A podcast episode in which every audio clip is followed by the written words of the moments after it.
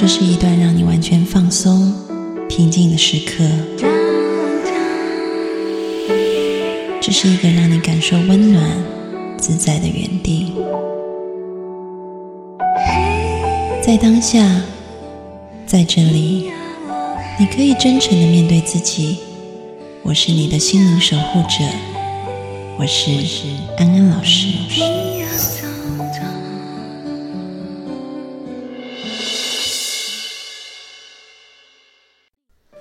各位听众朋友，大家好，欢迎收听安心 So Good，我是安安老师。又到了每一周和各位听众朋友在空中相会的时间了。今天我们要来聊一个很 juicy 的话题，那就是夫妻之间的性与爱。嗯嗯，有听众朋友就问到，说自己跟另外一半，嗯，可能在一开始的性生活就不是那么顺利。导致于后来呢，两个人啊，对于性就充满了各样的压力，所以后来就不太有亲密行为了。在日常生活当中和另外一半的相处，好像也出现了问题，开始有很多的冲突跟摩擦，看对方有很多不顺眼的地方，这该怎么办？有一句俗话说得好，夫妻是床头吵，床尾和，性的确成为一个很重要夫妻之间的润滑剂。当我们的性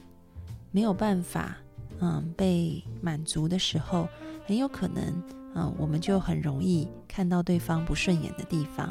啊，然后这个爱可能就会出现一些问题，会产生一些冲突跟摩擦。那么面对这样子的一个难题，我们该如何来处理呢？今天安安老师就要从五个方面啊，来告诉大家，我们可以怎么样子慢慢把这个。纠结在一起的结给打开来。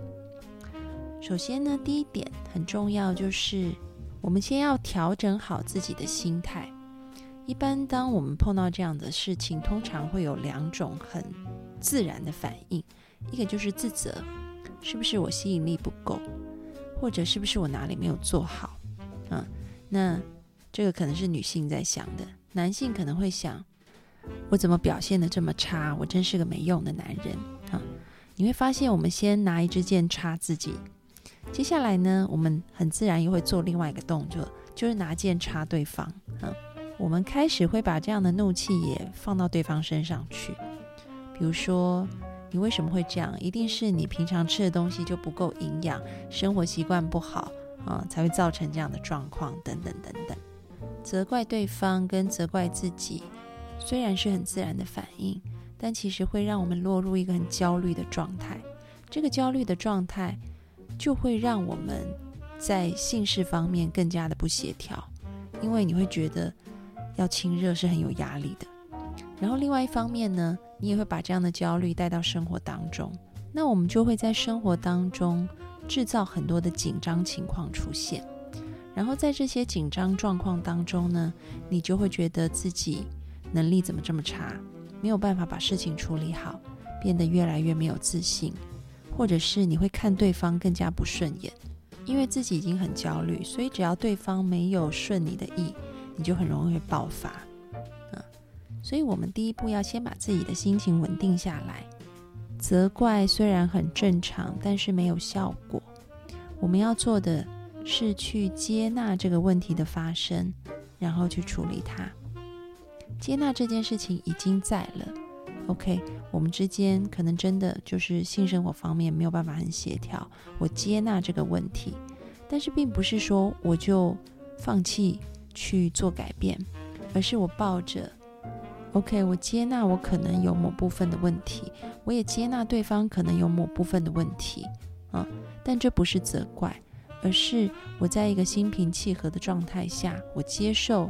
这些问题在我们当中，但是我愿意去改善它。当你愿意用一颗接纳的心态去看事情的时候，你的内在就不会产生那么多的嗯攻击。这攻击可能是自我攻击或攻击对方。没有了攻击，自然那个压力减低以后，你的焦虑感也会减少。那你要去处理这个问题的话，它会修复的更快。嗯，所以这是第一点。第二点，我们就要试图跨出修复的第一步。修复的第一步是先减轻我们的焦虑，啊，所以我们可以去做一些事情，让自己的焦虑是可以减低的，而同时可以起到一个逐渐修复关系的作用。比如说，运动是一种很好减轻焦虑的方式。那么，我们可以邀请我们的另外一半跟我们一起去运动，让我们两个一起减轻焦虑。当然，在这个过程当中，可能我们要稍微调整一下。比如说，如果一方他是非常喜欢跑步的，但是另外一方会觉得跑步很喘、很不舒服，那我们可以怎么做呢？也许我们可以一起，嗯，在晚餐之后到公园去散步，嗯，那也许散完以后，对方可以回家，然后你可以留下来再多跑几圈。也就是说，我们制造一些情境，是让夫妻双方两个，我们可以共同来减轻啊面对生活的焦虑感。然后这个共同的场景是你跟我都可以接受的，又或者是可能一方很喜欢玩游戏，那么另外一方可以抽一段时间，每天比如说半个小时陪对方一起玩游戏。我看过很多夫妻，他们是一起玩游戏的啊，然后。在这个互相组队打怪的过程当中，他们也有很好的默契。我们可以试着去参与对方放松压力的一个方式，然后，嗯，不一定要完全跟对方做一模一样的事，而是可以在对方喜欢的这个领域当中，也找到一块位置，让我们可以共享一起放松的时间啊。那这个是第二点，夫妻可以共同去做一些。彼此都感觉放松的活动啊，而这样子的这个活动内容啊，大家是可以互相去讨论，然后彼此配合的。比如说，也许一三五你陪我跑步，二四六我陪你打游戏，都是可以的。那么第三点呢，就是我们要往前再多进一步啊。这个进一步的意思是我们不一定要在。床上把事情都做完才叫性生活，嗯，而是也许我们可以先设定一些让双方感觉是亲密的接触就可以了，比如说可能包含亲吻，嗯，可能包含非性器官的爱抚，嗯，可能包含按摩等等，也就是我们不一定要把。性行为从头到尾，嗯，这个标准流程都走一遍才叫完成，而是我们可以在床上享受彼此的亲密。也许今天我们可能只是，嗯，拥抱着彼此，然后说一些提己的话，又或者是我们可能只是牵着手一起睡觉，嗯，又或者是我们可能可以试着去帮对方按摩。让对方可以觉得放松舒服，也就是在床上，我们可以给自己一段亲密的时光。啊，这个亲密的时光不等同于性生活，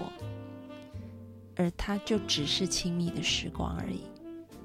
我们先设定一个比较轻松的目标，啊，因为一开始如果就把目标放在一定要完成标准流程的话，彼此压力都会很大。就很容易最后很失望，不欢而散。但是呢，如果我们把目标就设定在我们可以在睡前有一段亲密的时光，嗯，那这样子的时光其实是我们可以去享受在当中的。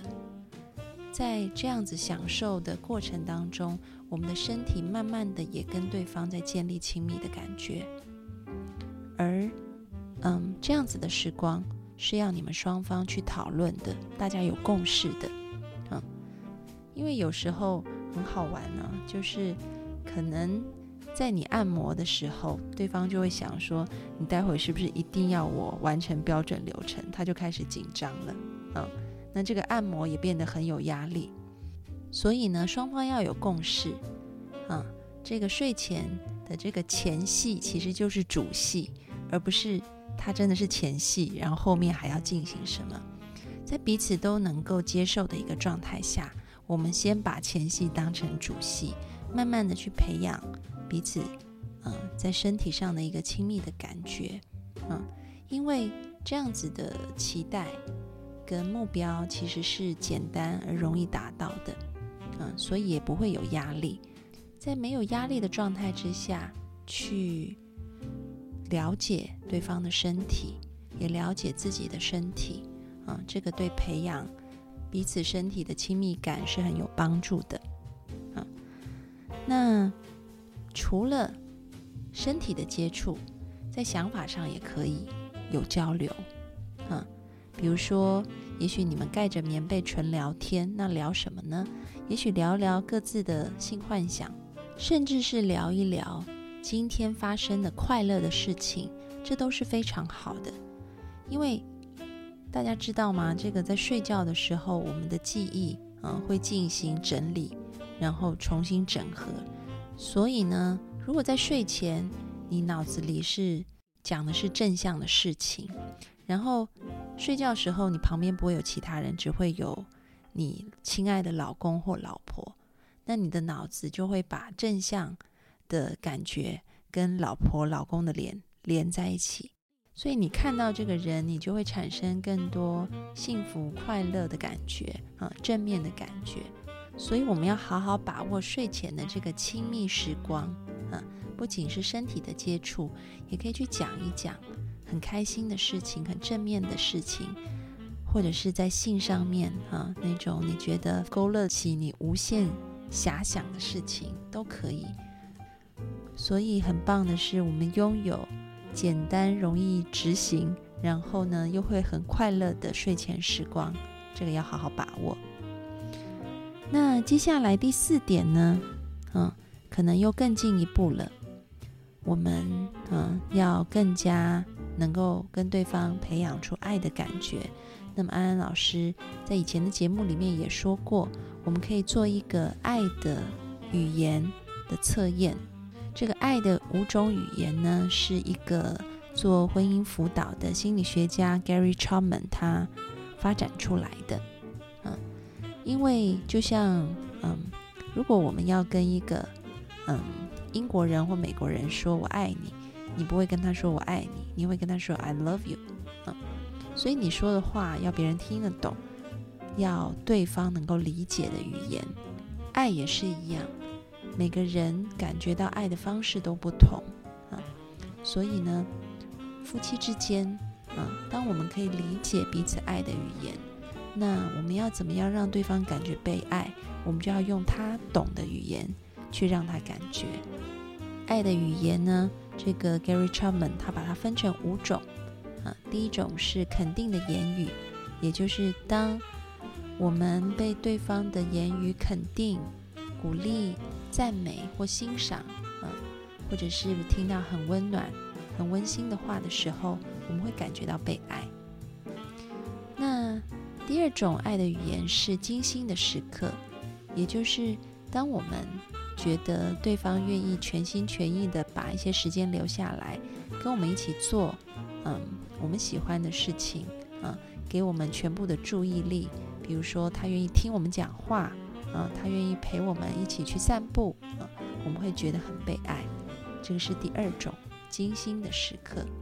那么第三种呢，是接受礼物，啊，比如说他可能，啊，会在节日的时候送你花，啊。或者是他在下班的时候，在路上看到了一个很可爱的东西，觉得很适合你，他就买来送给你了啊。这个礼物关不关于价钱其实并不重要，而是你会感觉到这个礼物收到的时候，你觉得他是想到你的，所以你会有一种被爱的感觉。那么第四种呢，是服务的行动，也就是指对方嗯会为你做一些。让你感觉啊是被宠爱的，是被在乎的事情。比如说，可能他嗯会为你做饭，为你洗碗啊，又或者是你可能为他去处理一些他不擅长的事情，然后你帮他做，他就会觉得哦你是很为他着想，然后你很愿意帮忙，他会感觉很被爱的。最后一点是身体的接触。啊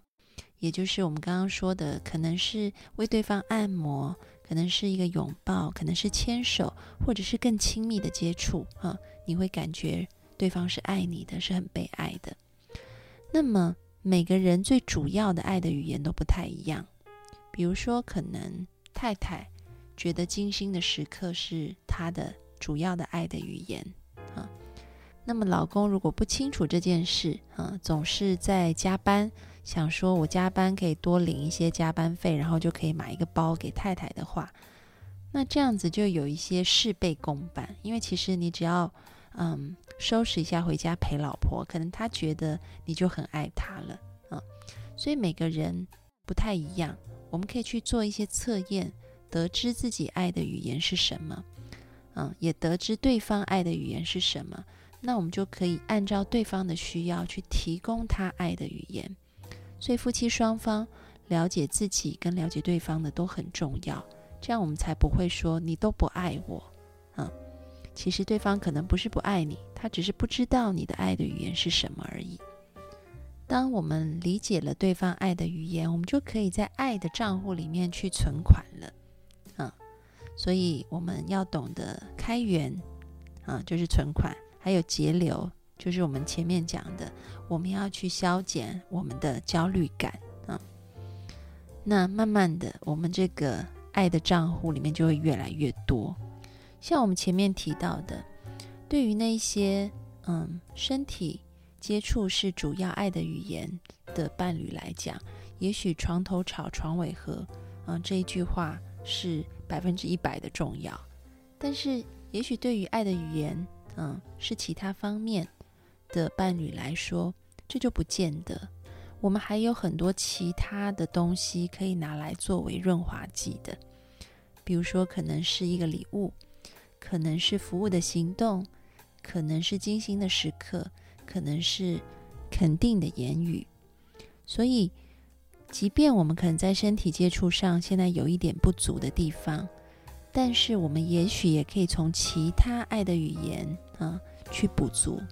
那么关于自己属于什么样主要的爱的语言，安安老师这边有一个测验可以提供给大家。你们只要加入安安老师的微信公众号，请搜八个字“读心女神安安老师”进来以后，嗯，留言回复“爱的语言”，那么。我们就会给你这个爱的语言的测验，你可以去看一看自己，嗯，是属于哪一种主要的语言。大部分的人可能都会在不同的语言上面啊，都占有一些，